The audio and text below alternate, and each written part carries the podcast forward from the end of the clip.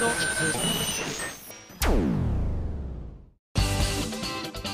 井あさみのシンガーソングゲーマー皆さんこんにちは。今やさみの SSG338 回目を迎えました。というわけで私の体感時間では、えー、ようやく科学アドベンチャーライブ2015が終わったところで今日カリアのイベント当日みたいなんですけれどももちろん私はまだ未体験でございます。ぜひね愛知県近郊にお住まいの方あのまだまだ入れますので多分ぜひ来ていただきたいななんて思っているんですがえー、まずはですねこんな私のですね独白とも取れるような、えー、これスタッフさんに別にカットしてもいいですよって言ってたんですけれどもあの全然あカリアの発音が元に戻ってるって言われちゃいました。そうでした。カリアカリアカリアでございます。大丈夫。当日はしっかり直していきますから。任せてください。ごめんなさい。えそうそうそう。あのほら私が突然ねいや悩んでることがあるんですよみたいなことを言ってしまったじゃないですか。あのスタッフさんがカットするかなと思ってたんですけど普通に垂れ流されてましたね。すいません。なんか飲み会の席で言うような私のねあの悩み事を皆さんにも聞いていただいたんですけれども結構いろんな方からあの反響がねありましてメールもたくさんいただきました。ありがとうございます。そんな中でこちらピッタンさん。名前ないけどピッタンさんでいいはず。本名を見ると。えー、ミンゴスこんにちは。こんにちは。年齢をオープンにしたままにするのかお悩みのようですが僕は今のままでいいと思います。ちょっと待って違うの。オープンはずっとしていくよ別に。そうか言ったかもしれないね。なんとなくこうこうこうしようかしらとか言ったかもしれないですけど。あの結構ねいろんな方も40になったら今までやってきた役を降りるんですか？みたいなメールもたくさん来てて違う違うちょっとあかんっつって。そんなことは言うとおらんのですわいっつって。あのそれこそこう声優業って昔はアニメに声を当てるとかゲームに声を当てるとか表に出るそれこそ中の人と外の人がしっかり分かれてたんだけれども最近はそれがクチクチクワってなってて中の人も外の人も表に出ることが多くなってきたけれどもあの長いことやってるキャラクターとかとどんどん年が離れててダブルスコアトリプルスコアとなってるのがなんか心苦しいな申し訳ないなそんな状態で人前に出るのはどうかなっていう悩みだったのであのオープンにするのはどうかと思いますとかもちょっと違うし役を降りないでくださいっていう結構メールも来ててあ私も降りたくはないです。愛着のある役ばかりなので。ただこうね特に私のやってるいくつかの役のうちの一つがねわりかしあのこうものによっては不倫不倫な格好をしたりとかあとはキランキランな装飾がついていたりとか。そういうのがあったりとかすると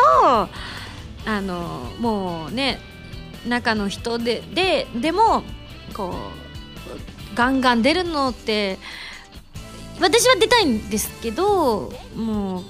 どうなんだろうなって悩む時があるっていうのが一番の理由だったんですけれどもね。ただこの話を結構いろんなところで今はしてたんですよ。このこのそれこそこの間ラジオで収録する前とかのはいろんな方にお会いする方お会いする方にいろんな方にお話を聞いたりとかして私の愚痴をね皆さんに聞いていただいたりとかしてそれこそ某オレンジの似合う方とかに言うと「舞さんそれは違うねんな」とかあの僕らはそうは思ってへんねんみたいな。うわ言い方適当みたいな。私の悩みを真摯に受け止めてくださいよみたいなね飲み会の席とかで言ったりとかもしたんですが。あの某えーと、それこそ関係者の方とかにねこの同じようにちょっと収録がありましてしたんですよ。したらその関係者の方はもともと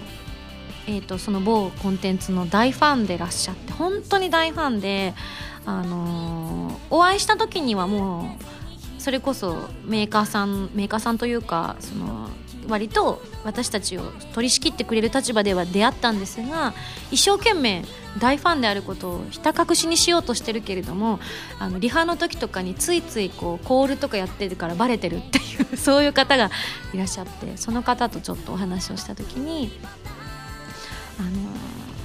今井さん僕はそうはあの今井さんが悩むようなことはね全然気にしなくていいと思います。いつかもちろん今井さんがどうしてもどうしようもなくなった時にねその決断をするっていうのは僕はいいと思うんですけれども少なくとも僕はずっと今井さんには出続けてほしいんです。40になっても50になっても って言われて。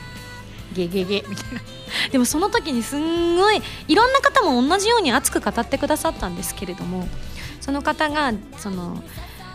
いろんなことを踏まえて個人の感情もいろいろ吐露してくださって今は関係者になっちゃってるけどもともと僕はただの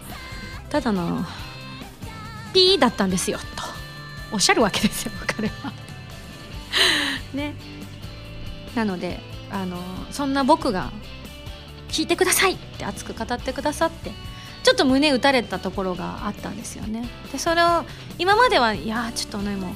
本当にもう申し訳ないんですよ。なんかどうしたらいいんだろうかって言い続けてた。もちろんオファーが来たらもちろん出るんですけど。あのねお家帰って落ち込むっていうぐらいだったんですけどもね最近ここ最近はね。ただその話をうちの母にしたんですよね電話で。長電話しながら。こう「母さん実は」っていう話をしたら「なるほどね」と「そりゃうーんあさみちゃんが悩む気持ちは正直わからなくないわ」っていうのね。こうでもあの一つだけ勘違いしないでほしいことがあるのよって言うから「何？お母さん」って言ったら「私がその話の中でこうポロって言ったことが言ってたからっていうのもあったんですけど母にその話をしてる時に私があのお母さんもねこんな年になって こうずっといろんな意味で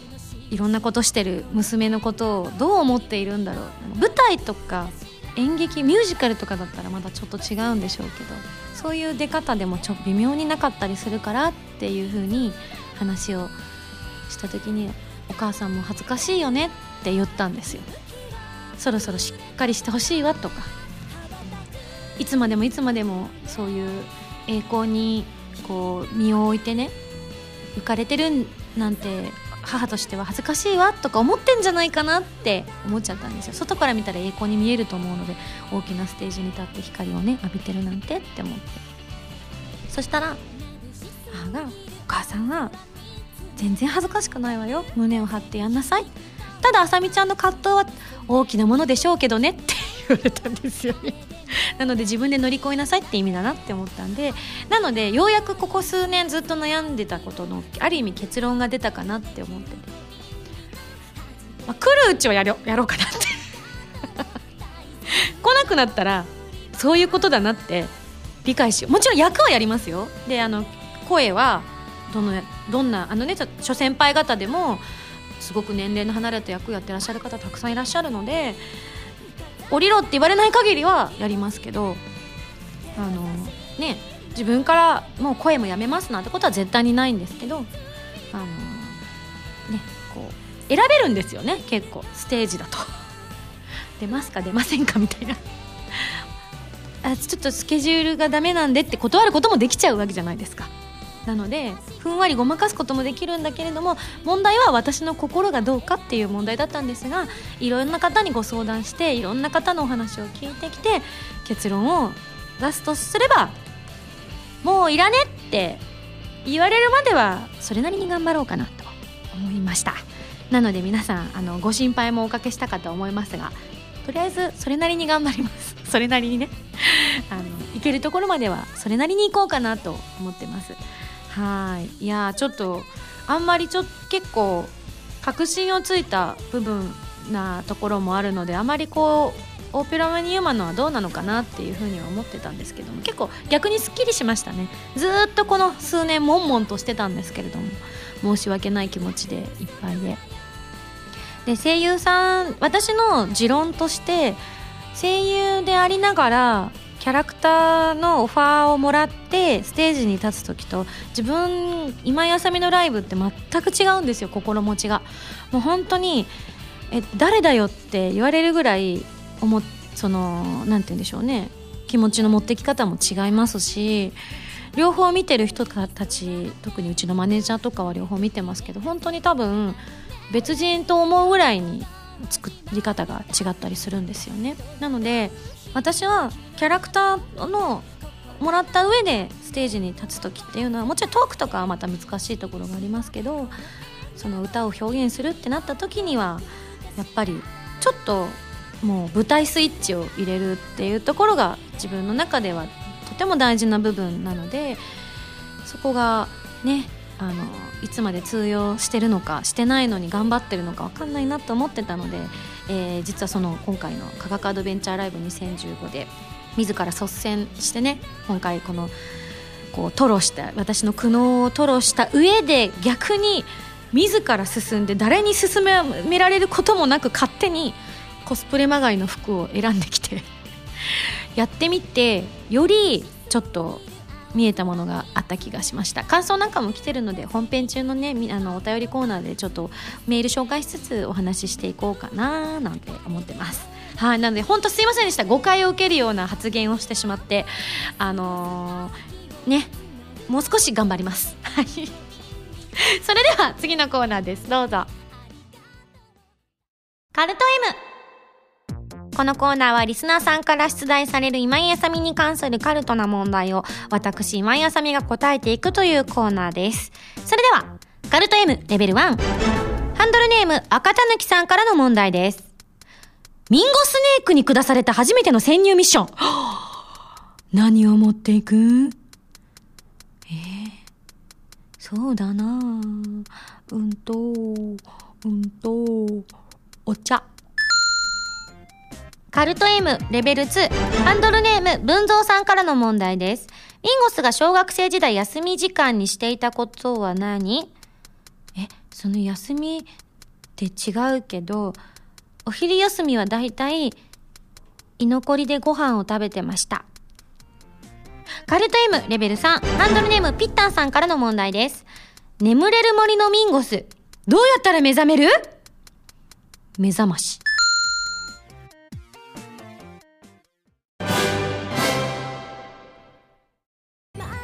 今井あさみの15枚目のシングルテレビアニメ「プラスティックメモリーズ」エンディングテーマ「朝焼けのスターマイン」が好評発売中です。アニメ版は動画工房書き下ろしジャケットに加え「プラスティックメモリーズノンテロップ」のオープニングエンディングが収録です。そしてアイラと司の「プラスティックメモリーズ」オリジナルミニドラマも収録しています。DVD 付き版通常版もよろしくお願いします。今井麻美の16枚目のシングル「バビロン before the daybreak が好評発売中です。新曲「バビロン」のほか任天堂 3DS 版「コープスパーティー Blood Covered Repeated Fear」オープニング曲「シャングリラ2015バージョン」SSG のミュージックパズルで制作している「ディープオブフェイスが収録されています。皆さんぜひ聴いてみてくださいね。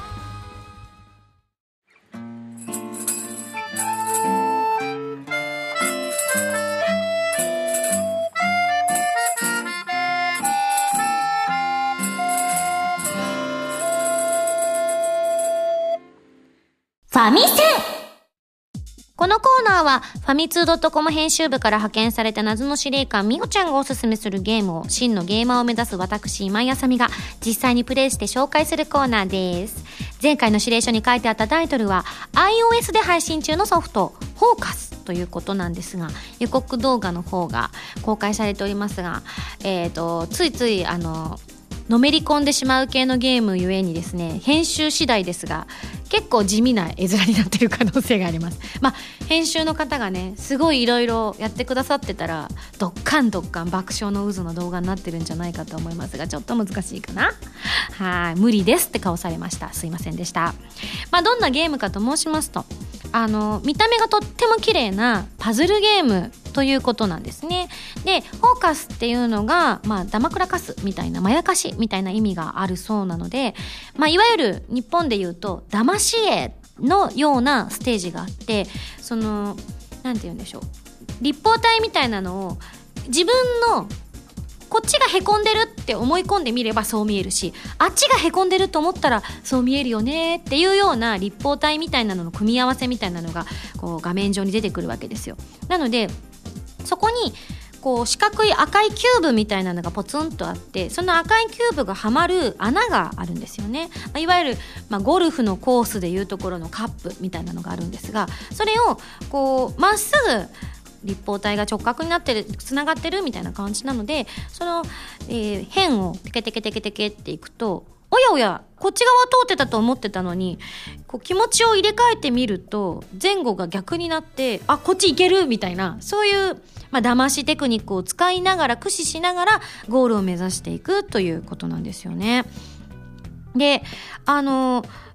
こう最初はね単純なんですよ。ススス。あいけるいける。なんだ簡単じゃんなんて言ってできるんですけれども。私がやった最後の方とあまあ最後のというかまあ全部のコースで言うと真ん中手前ぐらいのをやったのでこれからどんどんもっと難しくなるんだろうと思いますが最初結構絶望しましたね。あれ？みたいな。ここで行けるはずだと思ったのに行けないみたいな感じになったりするので急にある時こう道がブワーッと開けた感じがしてそれがなんかあ騙されてたみたいな解放効みたいにつながるのですごくゲームとしてもよくできてるなというふうに思いました。なのであのいわゆる知恵の輪が得意な方はこのゲームは本当にあのえなんで悩んでんの？みたいな。ちょちょいのちょいちょいえどうしちゃったの？ぐらいのレベルに簡単に見える人もいると思うし本当にえ僕が生きているのはこの小さな箱庭ですか？っていう感じにずっと同じとこをぐるぐる回っちゃう方もいらっしゃるんだと思います。私なんかはすぐには解けないけどなんか適当にやってるうちにこう途中がショートカットされて突然ゴールみたいな イメージでしたね。途中がニョロニョロって言ってカットされてて。よくわかんないけどなんかゴールしちゃいましたみたいな。なので、まあ、私はあんまりそういうの気にしないんですけれども、まあ、人によってはちゃんと理解した上でゴールしたいなって方もいらっしゃると思うのでちゃんとこう順序立ててねこう頭の中で先にいわゆるこう囲碁とか将棋とかの方が先読みするみたいな感じで頭の中で考えてからやってみるのもいいのかなと思いましたよね。私はとりあえずやってみる派なんでガンガン行ってみておやいけると思ったのにいけないみたいな感じでしたね。動画を撮り終わってからも3つぐらいステージやってみたんですけれどもあの最終的にはあの「もうできない!」ってなってました。はいなので私もすごい難しいコースがクリアできることもあれば全然簡単なコースなのにつまずいちゃうっていうこともあると思うのでちょっとした時間がある方はですね是非今回お安いですよね。120円で。ダウンロードできるということなので興味のある方はぜひ、えー、ダウンロードしてみて遊んでみてください。ちなみにステージ、まあ、レベルですね、まあ、50種類あるそうなのでやっぱり私たち20いくつ前半やってたんでまだまだ先は長いですね、はい、今後も新たなステージも追加されるということなのでただ個人の方がね作ってらっしゃるゲームなのかな？数人かなんかで、えーと、作ってらっしゃるということなので気長にね遊んでみるのが基地なのではないでしょうか。はい。というわけで今回ご紹介したゲームゲームは iOS で配信中のソフト「フォーカスご紹介いたしました。それでは来週の指令書を開封したいと思います。指令書。ミンゴさんこんにちは。こんにちは、えー、次回のゲームはスマホのマルチプレイが可能な RPG です。そのタイトルは「バリアントナイズ光と闇の覚醒」ということでん？何やらメーカーさんからお願い事があるらしいですよ。それでは頑張ってね謎の司令官みおちゃんよりといただきました。メーカーさんからお願いされることって言ったらゲームの魅力を紹介してくれとかそういうこと以外は私はちょっと思いつかないんですけどね。一体何なんでしょうか？分かりました。それでは来週のゲームはバリアントナイツ光と闇の覚醒に大決定。以上ファミセンのコーナーでした。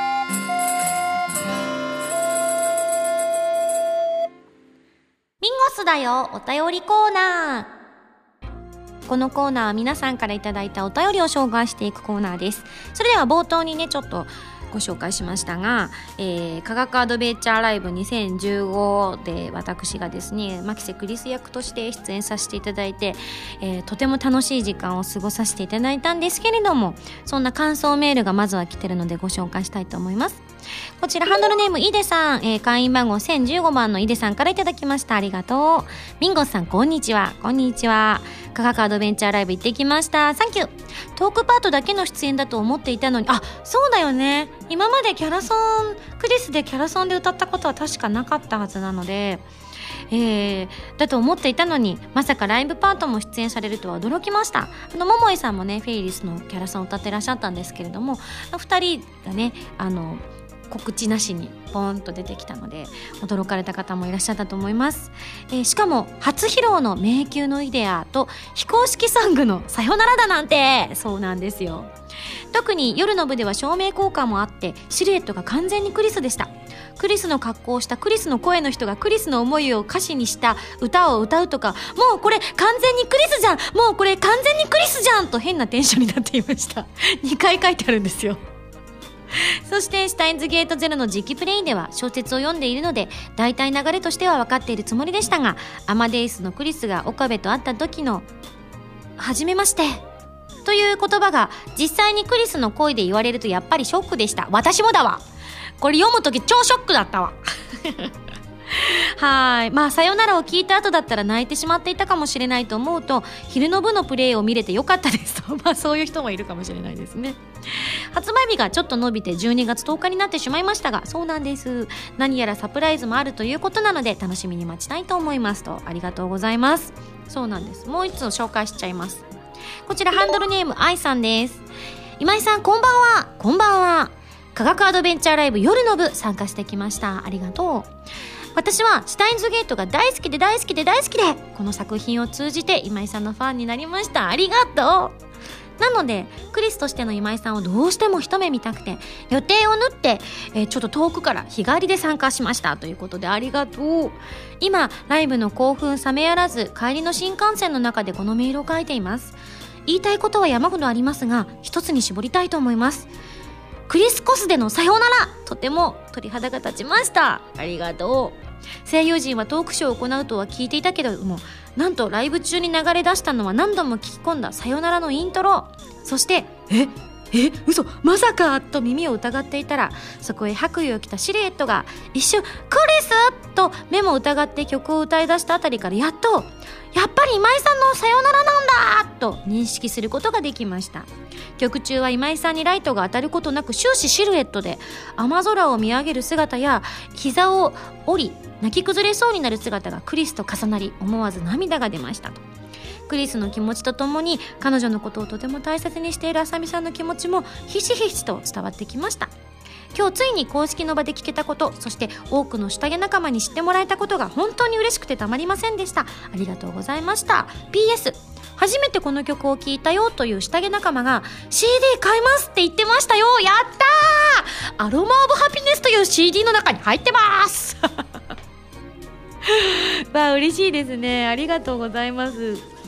そうなんです。今回ねあの本当にあの運営さんのありがたいという計らいということで、え今まで非公式だったんですけれども、まあ、今回堂々と反公式に昇格したということでありがたやありがたやのクリスでの気持ちを綴った「さよなら」だったんですけれども本当に偶然だったんですよね「さよなら」作った時って。あの私がもともと大ファンだった浜田隆さんに曲を書いていただきたいということでオファーをあのホームページのメールフォームから浜田さんにこう浜田さんが浜田さんにオファーして。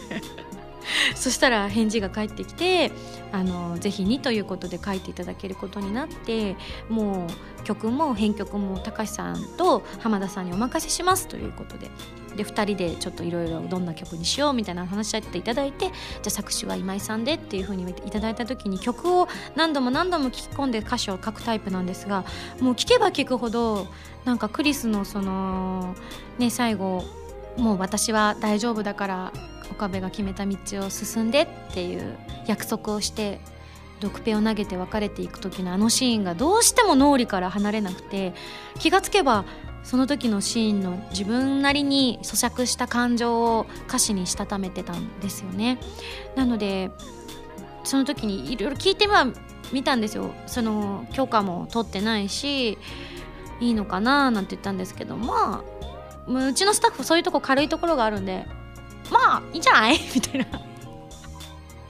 いうふうになんか言っていただけたので、まあ、しばらくはね黙ってたんですけれどもある時ちょっとね解禁させてもらって実は「さよなら」はそういう気持ちで歌ったんですよなんて非公式なんですけどねなんて言って。なので詳しいことを公式の方には聞かないでくださいねなんてよく冗談交じりに言ってたんですが今回ねまさかの歌わせていただけたということでもちろん「迷宮のイデア」も本当に収録以来初めて今回歌ったんですけれども本当クリスが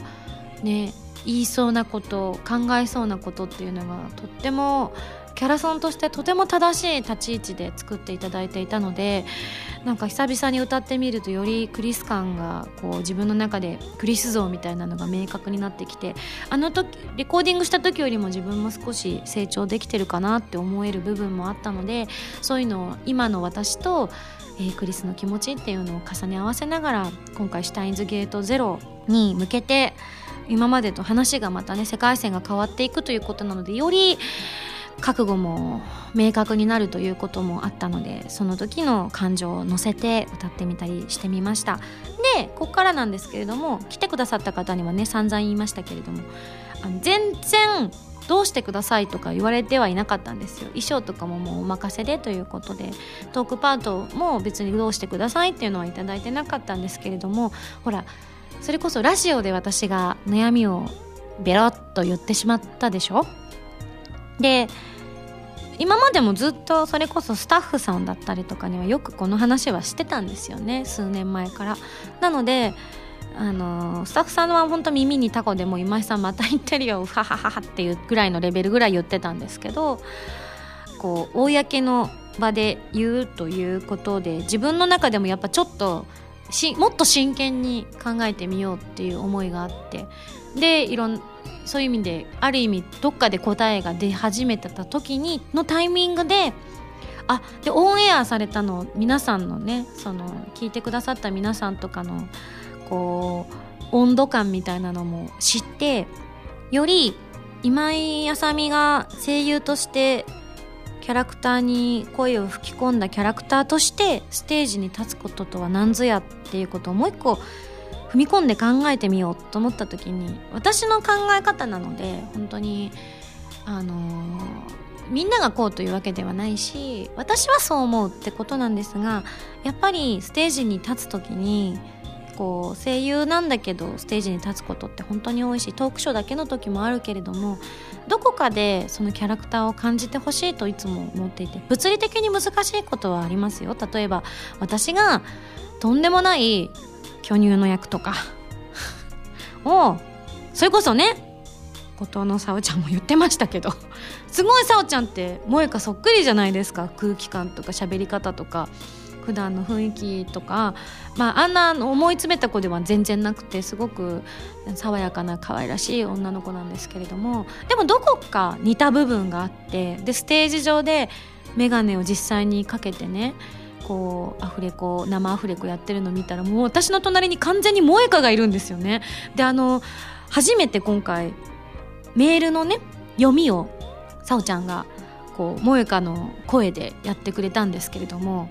私の脳内ではああいう感じで再生してたんですよ。あこうはっちゃけたキャラになるんだろうなと思って。でも実際に読まれることっていうのはやっぱりなかったから今回本当珍しいものを聞いたなというか見たなって感じだったんですけどなんかこう本当そすぐ隣に萌香がいて萌香がこうお話ししてくれてるみたいな感じをしたっていうのが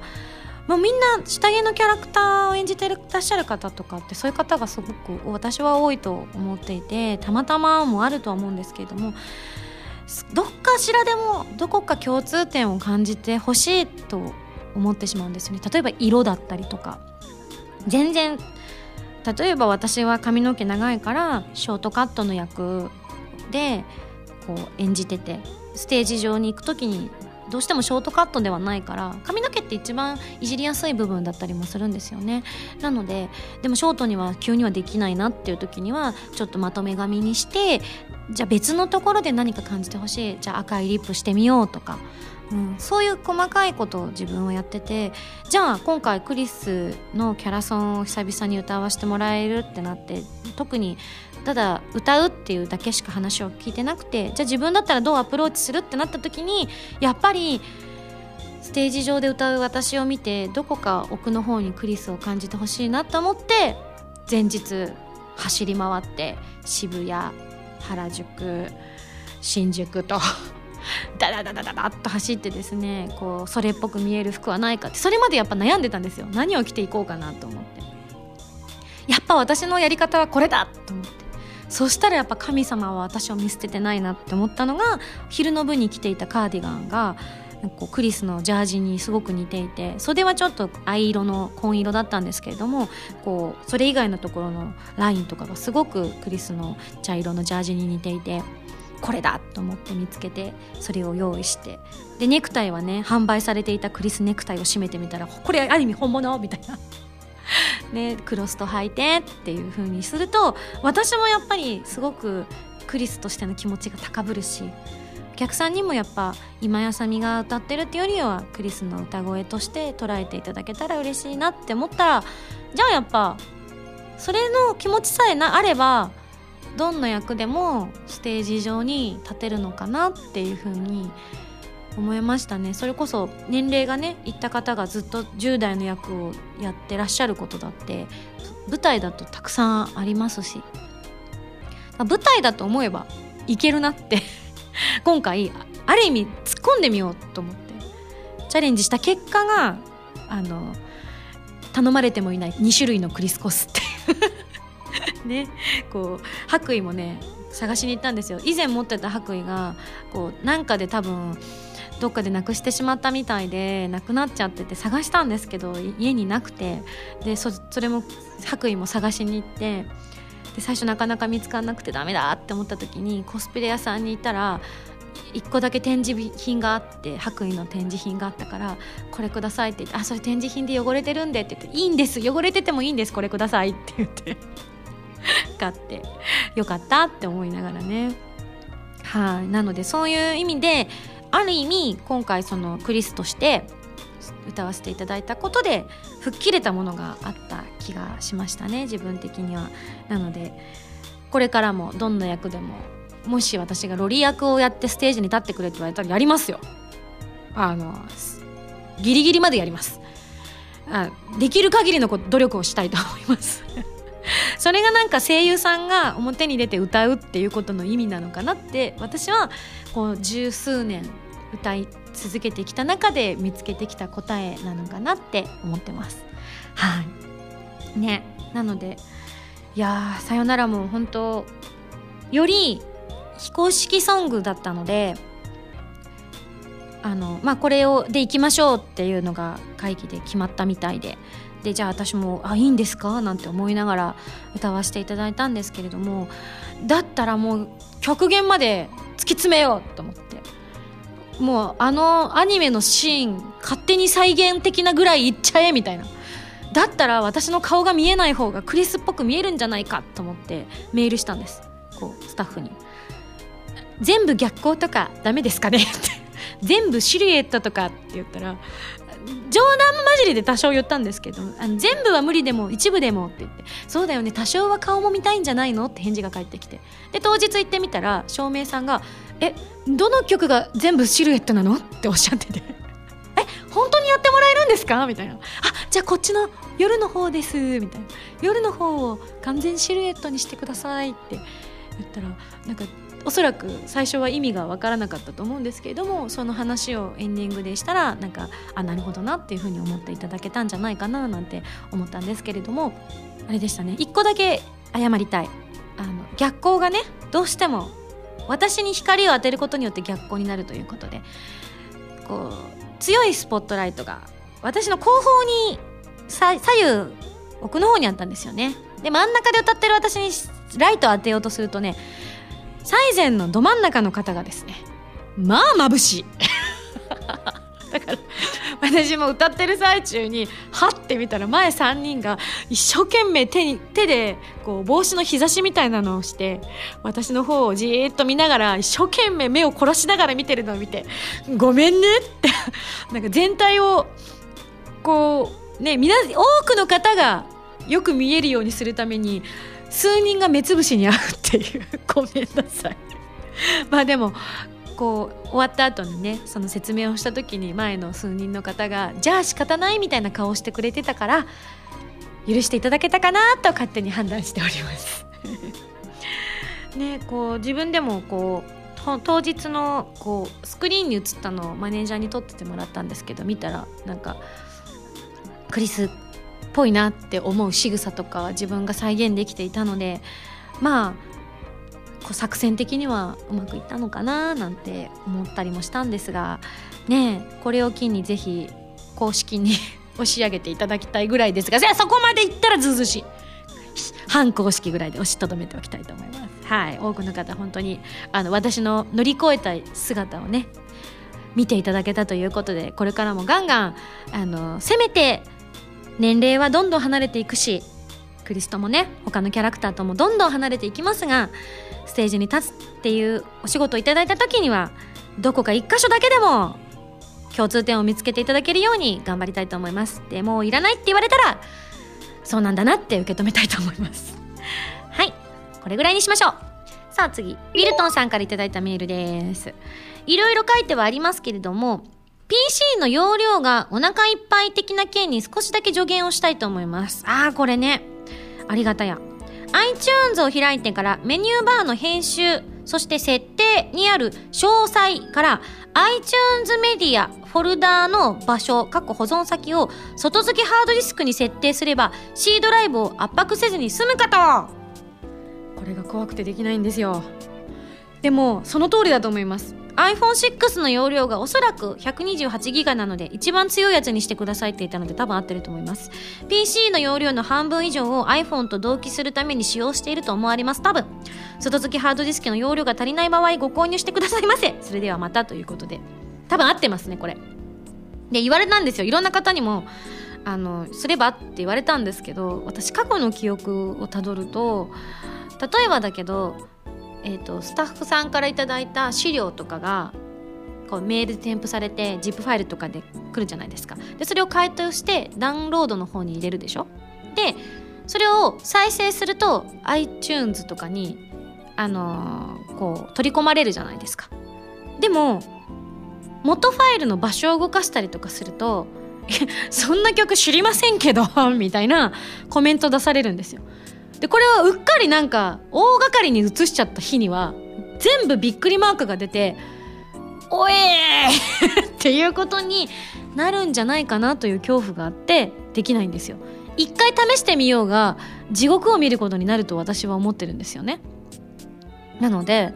怖くてできないまま放置していたので知ってても多分原因はこれだなって私も思ったので今あの同期しますかみたいなやつを今までこのパソコン上で同期しますかみたいなやつにしてたんですけどそれをオフって iCloud にしますかってので iCloud にしたんですが iCloud のことを私正直把握してないので怖いので信用してない部分があって知らないことは怖いみたいなのがあってこっちの携帯側が iCloud を拒否してるんですよ。あの iCloud に接続しないを選んでるんです。なので定期的に英語でちょっと iCloud つながってないけどどうすんの？みたいなのが 英語で出てくるからクローズって押すっていう毎日です。おかげででもすんごい量そのやっぱ曲を入れなきゃいけない時とかに毎回結構携帯をつないでたんですがそのたんびに全てバックアップになってたみたいでそのたんびにすんごい取られてたみたいなんですよね。でそれがなくなったので今は大丈夫です。ただバックアップは取られてない状態ですねなるほどねっていうところで止まってますね。はい。悩ましいねこれ。どうしたらいいのやら。結構頑張って自分なりに調べてあの iPhone の過去のバックアップの通過点みたいなやつを消したりしたんです。最新のもの以外は消したりとかしていろんな努力を重ねた結果数百メガか1ギガ2ギガ3ギガぐらいは増えたのかなっていうところまでは回復してまいりました。ただこれから先はもうできなくて多分この iTunes メディアの保存先を外付けハードディスクに設定すれば確かに急激に楽になるんでしょう。ただ今更怖い。どうしたもんか。っていうところでございます。他にもちょっとねあのこうアドバイス的なのを頂いてたんですがこちらをご覧くださいねっていう URL が貼ってあったので後でゆっくり見てみたいと思います。はい。続きましてこちらハンドルネームりょうがさんから頂いたメールです。ありがとう。ミンゴススタッフの皆さんこんにちは。こんにちは、えー、先日サバゲーに行ってまいりました。自分の写真も含めてですがサバゲ女子の写真を送ります最近はサバゲアイドルも増えて華やかになっていていい運動にもなりストレス発散できて楽しいですよ。ベレー帽が似合うお姉さんでしたということで写真がいくつかあるんですがその中のね数枚の写真に女の子が写ってるんですがねやばい。超かわいいの。これやばくないですか？こんな子がい来てるの？すごいね。こう共通の趣味からさ恋に発展することってあるからすんげえ当たりじゃないですかこの回。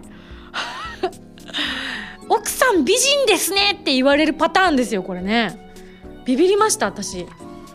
なのでぜひ涼河さんの恋がうまくいくように私も祈っております。どっちの子が趣味ですか？とか言って聞いたりとかして。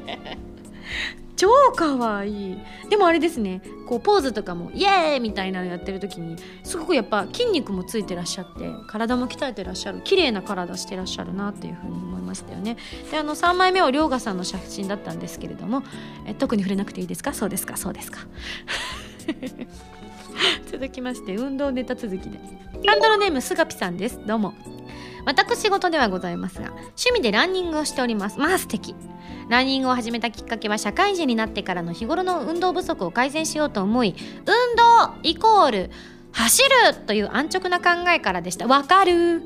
最初はただ辛いだけでしたが毎日のように続けているとあれ？ランニングって楽しいんじゃね？と思えてきました。その楽しさの影響もあり昨年は地元で開催されているフルマラソンに挑戦しました。結果は全身ズタボロになりながらもなんとか完走しました。走っている最中はフルマラソンなんて絶対もう二度とやらん絶対やらんと思っていたのですがゴールした時には何とも言えない格別な達成感があり今年もフルマラソンにエントリーいたしました。目指せ自己ベストということでね素敵。あの結構私の周りにも走ってる人多くて。あの私も感化されて数年前に一度だけ毎日走ろうみたいな話になってそれこそ歌をやってるメンバーのね何人かと走ろうかって話になってですね公園を走ったんですよ。で初めてみんなで約束して行ってでじゃあ何周するまで頑張りましょうみたいな。まあ初めだからちょっとねおしゃべりがてらこう軽いジョギング程度の感じでやりましょうねなんて言ってたのに 200m ぐらい走ったあたりからなんだか知らないけどとんでもなくお腹が痛くなってきて。でもやっぱりこう私がやりたいって言ったってまあもう走らないとは子供じゃないから言えないじゃないですか。だからしばらくすげえ我慢して走ってたんですよ。でも数百メートル走ってるうちにみるみるうちにお腹がブワーって腫れてきたんですよ。で完全妊婦さん状態になってるんですよねお腹がなんか腫れちゃってでもう痛くて身動き取れなくなって「ごめんなさい無理!」って言ってちょっと休憩させてもらってもうみんな心配させちゃって「大丈夫?」ってなって「ちょっと休んだら大丈夫だと思うんで先行ってください」って言ったんだけど待ってくださっててでまあ最終的には、まあ、今日は帰ろうってことになって帰ってその日以来走ってませんその日のために買ったランニングシューズとジョギングのジャージは、えー、私の寝巻きとダンス用のシューズになっております。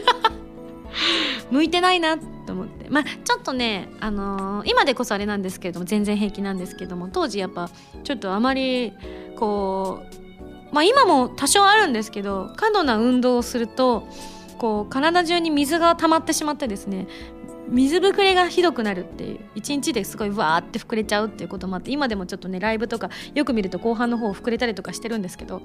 なんかもう体質なんでどうしようもないなと思ってあのそうなっちゃうんですがそれのちょっとひどい版だったみたいで神様が「お前には向いてねえやめとけ」って言ってるんだなと思って。でうちのそれを家族にね話したところよくあさみも仕事が仕事なんだから体は鍛えなきゃダメだぞってよく言われてたんですが当時はだから鍛えようと思ったんだけど無理だったんだよって話をね半分逆ギレみたいにしてよく語ってましたね。お前も走れよって言われて無理だよ。だってお腹がパクッと膨れたんだもんとか言って。ね今はもうちょっと走れますけどね。うんいやいやいやはやいやはやでございます。なので私はあのマラソンはしません。もう無理です。できるようになりたいですけどね。私が小学校の時に次生まれ変わるなら絶対女がいいだって男子は女子よりも倍の量走らなきゃいけないもんって言ってたぐらいですからよっぽど嫌だったんでしょうね私ね。向いてないんだと思いました。はい。でも歌いながらは走れるんですよね。あれ何なんだろう。不思議。ステージ上で駆け回るの全然平気なんですよ。息も切れないし歌いながらもあんまりブレないし自分でもどうしてなのかはわからない。でも普通にジョギングするとお腹痛くなるんです。不思議。というわけで以上ミンゴスだよお便りコーナーでした。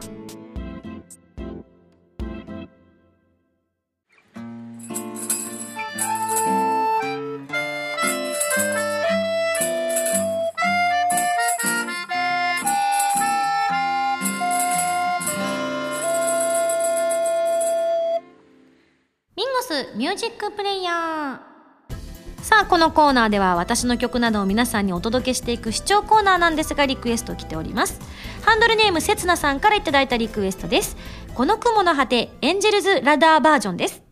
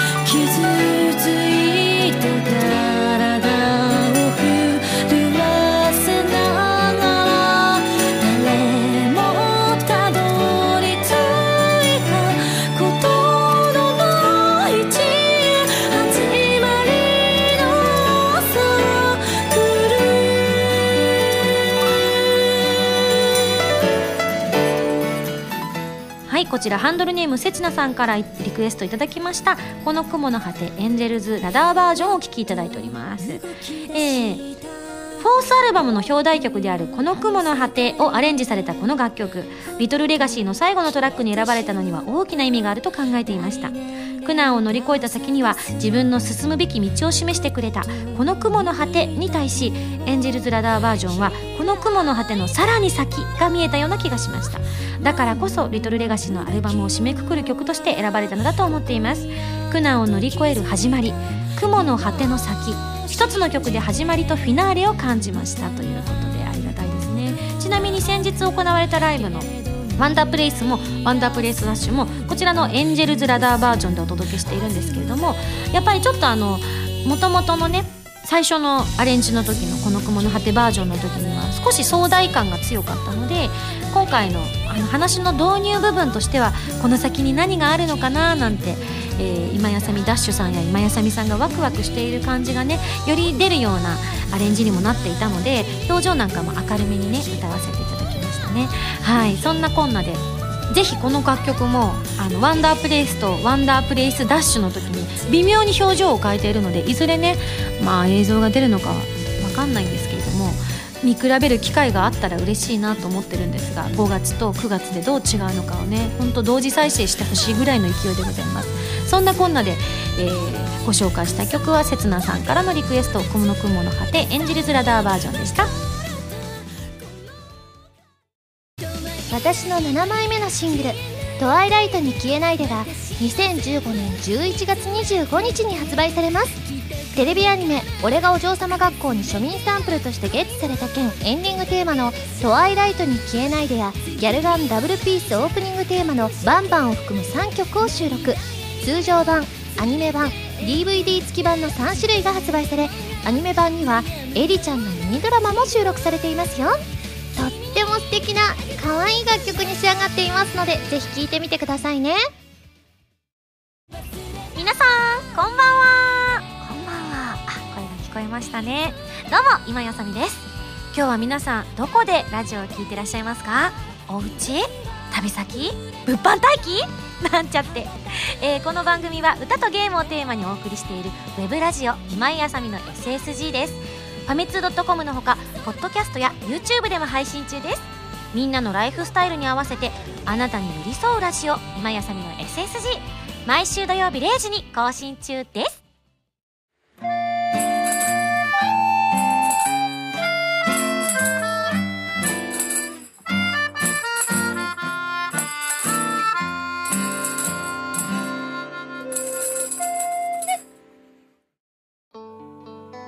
カリアのイベントユミさんと今今リアルタイムの私たちの中でどんなのにするかみたいなのをですねまああのステージ上のこう瀬取りみたいなのは偉い人たちが決めたのを聞いてからいろいろ決めるんですけれどもどんな風にしようかっていうのを2人で今悪だ組んでるとこでございます。最終的にどうなるかはぜひ、えー、ホールの方、えー、おそらく外でやる方のは私服で出ると思うんですけれども中でやる方ではですね2人してちょっと悪巧みしてるのでぜひ近くにお住まいの方まだ行けるよって方はですね刈谷のホール来ていただきたいなと思っております。はい。そして11月22日日曜日にアコースティックライブもあります。場所は横浜みなとみらいホールということで結構皆さんのおかげでチケットもですね順調に出てはいるんですけれどもまだお席ちょっとろっとありますので、えー、本当ちょっとねだんだん全貌が少しずつ見えてきて自分でもやばいっす。今一番興奮してるのは多分うちのマネージャーだと思います。楽しみすぎるんですってよく言ってて。今似てたすごい似てた。なのでぜひぜひ本当に迷ってらっしゃる方いたらお友達を誘い合わせの上遊びに来てください。お待ちしています。番組では皆さんからのメールを募集しています。ふつおたや MMP などなど各コーナー宛てに送ってください。宛先は SSG のホームページに書いてあるアドレスから題名に各コーナータイトルを本文にハンドルネームとお名前を書いて送ってきてくださいね。次回の配信は2015年11月7日土曜日となっています。それではまた来週土曜日に一緒に SSG しちゃいましょう。お相手は今やさみでした。バイバイ。